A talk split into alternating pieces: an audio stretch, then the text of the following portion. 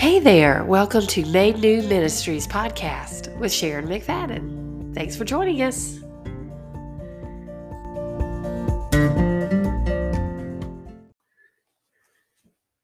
Hey, everybody, welcome back to Made New Ministry podcast. This is Sharon, and I'm so excited to have you back here this week. And I know at the end of the segment last week, I told you that my friend Joni Jones Mangum would be here today, but unfortunately, she was not feeling well this week, and um, so she is going to have to postpone her visit here at New Ministry. But she has promised that when she's feeling better, she would love to come and she will be sharing her testimony of how God made her new uh, over addiction. And um, you do not want to miss this testimony. It's incredible. So I will uh, post on the Instagram again when she is able to come. It may be a week or two, but she will be coming. And I promise you, it will be worth stopping in and hearing her testimony about being made new. So, anyway, um, Joni, we will be praying for you this week, praying that you begin to feel better and your strength returns. And um, we look forward to having you here at Made New Ministry. All right, so we will continue today then in our talk from John chapter 10 about Jesus as the Good Shepherd, and, and um, also from Psalm 23. So um, in John 10, if you want to pull out pull out your Bibles and open it up to the book of John, chapter 10, we see where Jesus says in verse 14, I am the good shepherd. I know my sheep, and my sheep know me. Just as the Father knows me, and I know the Father, and I lay down my life for the sheep. And he goes on to say, I have other sheep that are not of this sheep pen. I must bring them also. They too will listen to my voice, and there shall be one flock and one shepherd. And so, once again, we see Jesus making one of these I am statements. That's in the book of John. There are seven of them. And this is one of them that um, I have just been drawn to. And I shared with you also um, the little book um, about um, Psalm 23 from a shepherd's viewpoint um, about a shepherd's look at Psalm 23 is the name of the book. And so I really enjoyed reading that little book and understanding Psalm 23 a little bit better and also understanding who Jesus is as the good shepherd, how he looks after us and cares for us as a good shepherd would do because sheep need taken care of. they do not just take care of themselves. Um, and so they need a shepherd to lead them and guide them, um, to take care of them, to provide uh, green pasture for them, to provide clean water for them. And so you can also go to flip back to the Old Testament to Psalm 23 because that's where we're going to pick up today's lesson. Psalm 23, and I'm turning mine back there as well. So get your Bibles and flip it over to Psalm 23. Here we go. All right. So last week we looked at the first two and a half verses. Um, actually, first um, the first three verses, and today we're going to look at just the second half of verse three because it's so important. Um, but let let's review real quickly. Psalm 23 was written by King David, but he writes it from the viewpoint of a sheep instead of the viewpoint of a shepherd or a king. He writes to us, he writes this Psalm 23 from the viewpoint of the sheep, quite frankly. And so it started out like this The Lord is my shepherd, I lack nothing. He makes me lie down in green pastures. He leads me beside quiet waters. He refreshes my soul. So today we're going to pick up there with verse 3, part B of verse 3, which says, He guides me along the right paths for His name's sake. And so, why is this so important? He guides me along the right paths for His name's sake. Well, in the little book that I told you about, The Shepherd's Look at Psalm 23, he shares with us, the author shares with us, that sheep are notorious creatures of habit. And if left to themselves, they will follow the same trails until they become ruts in the road or in the in the field. And they will graze upon the same hills until they become like a desert wasteland. Uh, it pollutes their own ground until it is corrupt with parasites. Uh, it ruins the pasture when they stay in the same green field. It ruins the pasture. It ruins the sheep and it ruins the sheep owner's name. So if that shepherd does not, if that shepherd doesn't manage them or care for them, it ruins his name as well as his sheep and the pasture. And so these sheep who, who are notorious creatures of habit, if left to themselves, will do this. They will they will just walk the same trails until it becomes just a rut in the road. And he goes on to say that no other class of livestock requires more careful handling, more detailed direction than do sheep. They need to be led. They need to be taken to green pastures um, as their grass begins to get low, as they begin to wear ruts in the trails. They need to be led somewhere else. They, we talked about last week, they need to be led to clean water, or else they'll drink any polluted water they come across, like in potholes and things like that. Now, David, who wrote Psalm 23, King David, he no doubt knew this from experience that sheep needed careful handling because he had been a shepherd. Remember, growing up, he had been a shepherd and he knew this. He knew that if the flock was were to flourish and if the owner's name and reputation was to be held in high esteem, uh, as a good manager, the sheep had to be constantly under the shepherd's meticulous care and guidance. Remember, we talked about last week that if a sheep became cast, if he fell over with his feet and arms up in the air, I say their feet and arms, they're probably all four legs, whatever, but if all four of them are up in the air and he's laying on his back, that that sheep cannot get rolled back over and he will very quickly die either of natural causes or a predator will come and pounce on him and kill him because he's vulnerable. Without the shepherd's guidance and looking over his flock every single day, they they will perish. They will die. And so what happens here when um when a when sheep are left alone and they they graze on the same grass over and over again and they begin to cause ruts in the in the field it becomes like poverty grass they call it. It just it's it just looks terrible. Uh, it, they eat it down to the nub excuse me. In fact sometimes they will you know even dig out the root of the grass um, and it becomes sheeped to death, is what they call it. It's a piece of land where the sheep um, have been neglected and the owner has not cared well for the sheep and they've left them to their own way, just left them to take care of themselves. The result is that the fields, um, they've been overgrazed and they have nothing more than what they call, like I said, poverty grass. It just looks horrible. The trails become gullies and parasites take over the land. Then, of course, the sheep get sick.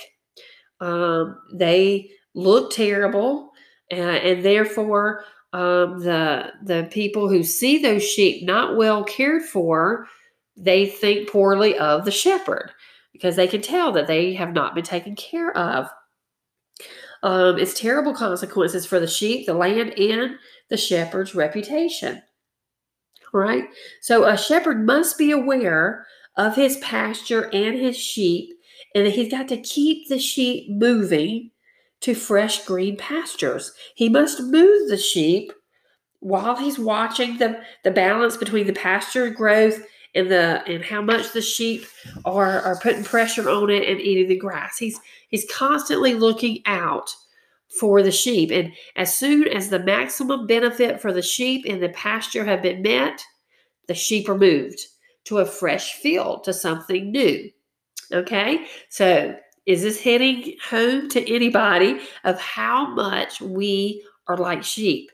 We as humans, we again are very much like sheep. And scripture even points this out that most of us are a stiff necked and stubborn lot. We prefer to follow our own desires and go our own way. we prefer to do that, don't we? Sometimes we just think we've got it all figured out and that we are just all that in a bag of chips. We think we can do this thing called life on our own. And sometimes we go astray, right? We go down a wrong path instead of the right path and we get in trouble. Um, this brings to mind uh, one time when my daughter Cassie and I we went to a local park and uh, Cassie was a teenager, so it's not like she was a little girl, but she was a teenager. And we decided we to go to this park that we'd been to many times before. We had played on the playgrounds or played on the ball fields or what have you. We knew, we knew the park. We'd had picnics there pretty well, but this day we decided to go for a walk on the trails, and they have some some some well um, tra- some well thought out trails that are concrete and you follow the trails and you end up in a safe place. And if you follow those trails, but we decided we wanted to do something crazy and we wanted to go our own way. We wanted to go off uh, the paved trail and we wanted to just go walk through the woods a little bit. Okay. And so it looked like some people had done it. There was some worn trailed areas, but it was not paved. It was definitely more in the woods, but we thought we were going to be all that in a bag of chips and we were going to take off and go on a different path and go our own way. Well, needless to say, within uh, a few minutes, I guess, uh, not too long into the walk, we realized we had no idea where we were. We didn't know how to get out. We were really turned around we just literally had no idea how to get back out. We couldn't even backtrack. We had come in too far and we had to just keep walking. And literally, I tell you, friends, it was like 45 minutes to an hour. We wandered around lost in the woods. There was no cell phone service. We couldn't call for help. We couldn't have even told anybody where we were. Even if we did have our phones with us, so we just had to keep walking, but it was like 45 minutes to an hour before we got out of those woods. And we were way on the other side of the park whenever we did finally get out. And so then we had to hike back down the road to get to our car. And so all of that was because we were we decided to go a different way. We decided to go exploring on our own, and uh, we got lost. And so it's important for us to have our good shepherd lead us on the right path. Okay. So, because some of us will deliberately go down the wrong path. Okay. Let's just face it. Some of us will deliberately go down wrong paths and we'll do it repeatedly. And, and sometimes it's even to our own disadvantage. We insist we know what is best for us sometimes, don't we? Come on now, let's all raise our hand. Sometimes we insist that we know what is best for us and we're going to go down a different path than what we know God has already laid out for us. And we're going to go our own way and we're going to make it work. And it always ends up bad. Okay. It always ends up bad whenever we do this. And sometimes we do it deliberately and we repeatedly do it. We cling to habits that we've seen ruin our lives. Um, we will just cling to it because it's comfortable in a sense it's what we know and we'll so we'll go back to it instead of going a new direction with god we'll stay on that same wrong path and we get lost we get lost um, and when we turn to our own way it means we do what we want even if it is detrimental to ourselves. We do it out of pride, we do it out of our own self assertion. And let's face it, most of us don't want to come to the Good Shepherd. We don't want to follow. We don't want to be led. We want to do it on our own. And that is all just pride, friends. That is all just pride. It is what the world teaches us to pull ourselves up by our bootstraps and make our own way. But God knows the plan for us. He knows the best plan for us, and He wants to lead us on paths of righteousness or on the right paths. And all we have to do is trust God. And sometimes that means stepping out in faith in a new direction. But when we are following the Good Shepherd, it will always work out for our good. Okay, so this is the key here that we trust that God is always looking out for us and that anywhere that He leads us, it may not make sense. It may look like we're unqualified to go there. But if God has called us to go there and He is leading us as our good shepherd, it will work out for our good. Amid all of these things, whenever we when we do go astray, go down the wrong path, the good shepherd calls to us and says, If anyone would come after me, he must deny himself and take up his cross and follow me. So sometimes, friends, that means whenever it comes time to follow the Good Shepherd, when you're ready to deny yourself and your own pride, your own addiction to whatever it is you have been following, and take up your cross and follow Jesus, He will lead you onto the right path. We also see in John 15 4 when Jesus says, Abide in me, and I will abide in you. No branch can bear fruit by itself. It must remain in the vine. Neither can you bear fruit unless you remain in me. And it goes on to say in 15, uh, verse 8, that's in John 15, verse 8, he goes on to say, This is to my Father's glory, that you bear much fruit, showing yourselves to be my disciples. That's very similar to what we're looking at today in Psalm 23 when it says, When he guides me along the right path for his name's sake. You see, Jesus wants us to succeed. He wants us to be fruitful. He wants us to follow him, to be fruitful, to be successful for his name's sake. Because then when people look at us as Jesus followers, and we're following the right path, the one that God has intended for us, we will be successful um, according to biblical standards. And people will want what we have, which is the peace of Christ, the joy that the world cannot give us. We search all over the place for joy and happiness and instant gratification. But guess what? It doesn't last. It doesn't last. And it may last for a day, but then you crash and burn. Okay, but when we follow Christ, we will have joy and we will have peace despite any circumstances. We will be able to go to our Good Shepherd and ask for help, ask for further guidance as we need it, and He will give it to us. And other people will see that and they will want what we have. That is the whole point to bring others to Christ to be set apart, to be an example to others so that they too will want to follow the good shepherd. This is a pivotal point in this passage of scripture in Psalm 23, where we as Christians will choose to follow Christ and deny our own flesh and stubborn ways, or whether we will choose to go back to our own way, to go the different path right?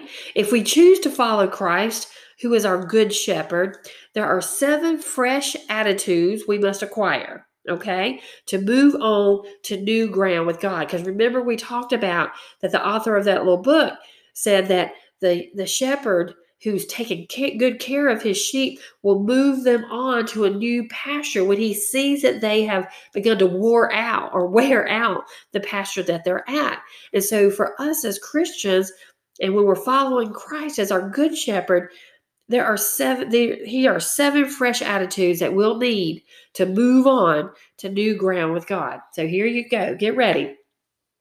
Number 1, instead of loving myself most, I must be willing to love Christ best and others more than myself.